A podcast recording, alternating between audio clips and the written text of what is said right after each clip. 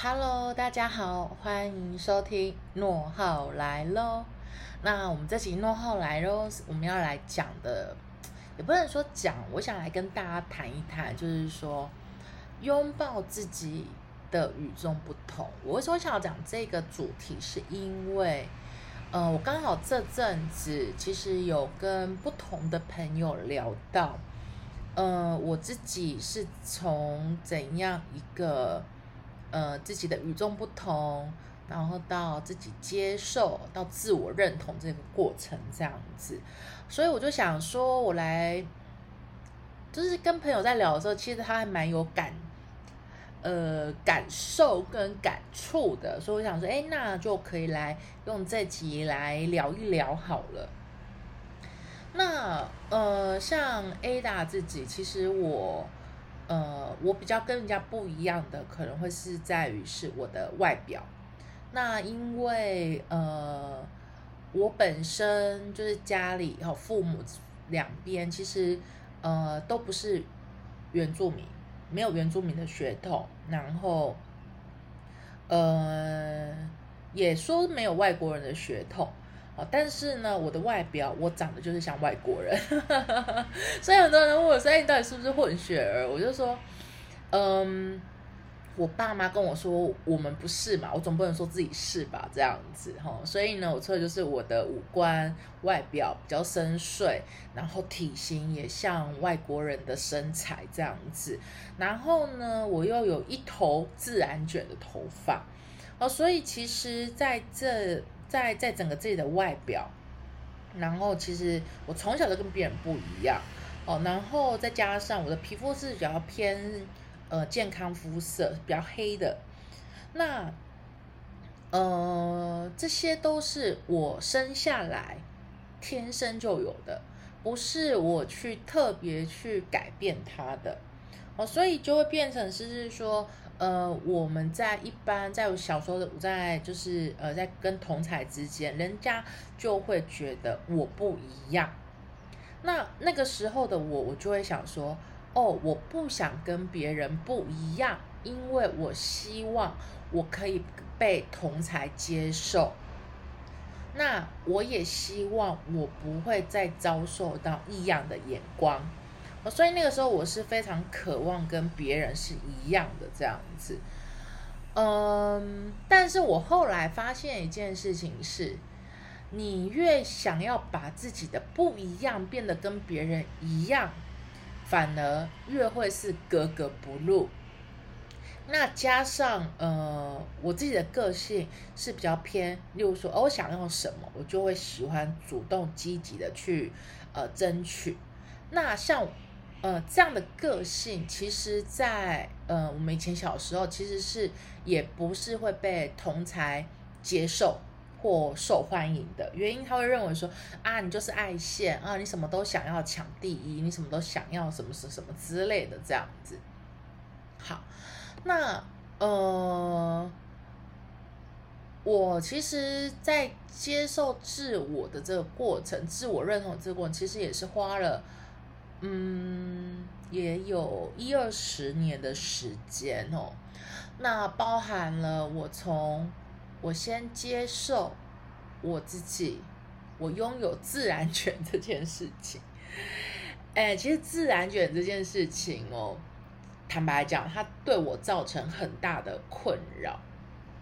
所以呢，我以前小时候，呃，我每如果真的要让我生日许愿的话，哈，我希望就是。呃，我可以去把头发烫直后，然后跟大家一样，然后不会有有有与众不同的自然卷这样子。所以，呃，很有趣的是，就是因为呃呃，我有这样的许愿，那当然家里的人会想说，哎，尽量满足我。所以呢，其实呃，我我可以很清楚知道那个。呃，例如说所谓的离子烫啊、平板烫啊，什么到热缩烫，这个历史演变的过程。所以以前我自己基本上每年每半年就一定要去烫头发，哈，把头发烫直这样子。后来有一天呢，我就忽然冒了一个念头，我就想说，我不想再烫直了，因为我觉得好烦哦。因为，呃，你烫直那也只是一时的，但是当你新头发长出来的时候，那又是卷的这样子。所以后来呢，我就那个念头就想说，哎，那不如，呃，我想要看看自己，就是没有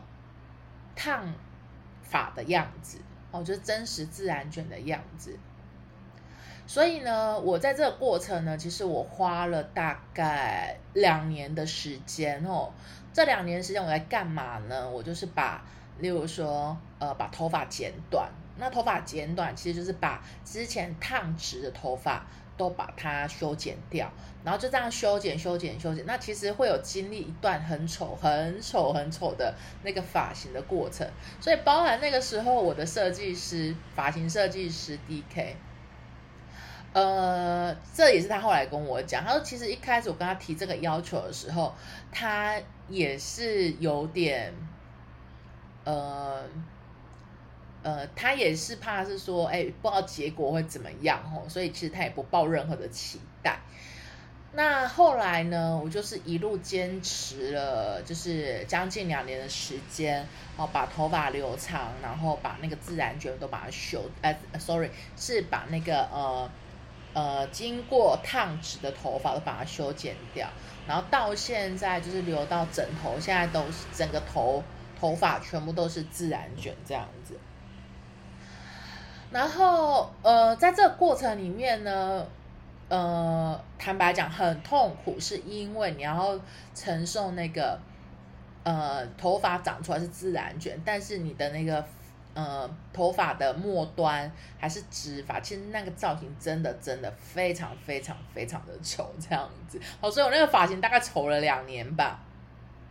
结果后来呢，呃，我就也成功的留长了。然后后来我的设计才跟我讲说，其实刚开始我提这个要求的时候，其实他是不看好的这样子，但是他没想到我竟然撑过来了这样子哦。呃，那很有趣的是，当我的自然卷留长之后，呃，像我们以前女生呢，都是，例如说你头发烫直，你就想再烫卷。然后后来呢，我我自然卷留长之后，我在想，我就开始反思一件事情：我以前干嘛花那些钱，是把自己头发烫直，又把自己头发烫烫卷？哦，那其实我现在的发型，就是自然卷的发型，就是跟我。烫直之后又烫卷，其实没差多少啊。然后后来呢，这些这过程里面呢，嗯，我开始学习就是拥抱，呃，拥抱我自己天生就有的东西。哦，所以以前我都会，例如说，呃，我想要向外求，我想要求，想我希望可以拥有，呃，拥有这个，拥有那个。可是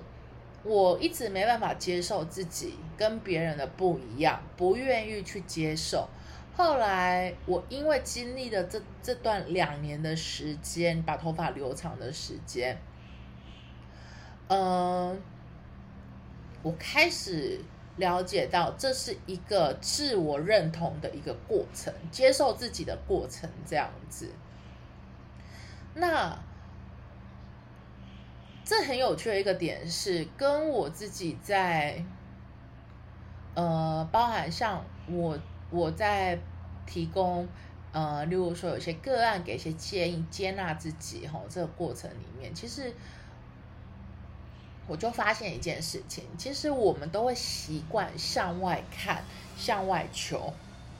求外在的人事物，可是呢，我们却对我们自己。呃，你可能会保持着自我怀疑、无法肯定、自我否定，哦，无法认同自己这些，呃，这些的症状、这些的情况这样子。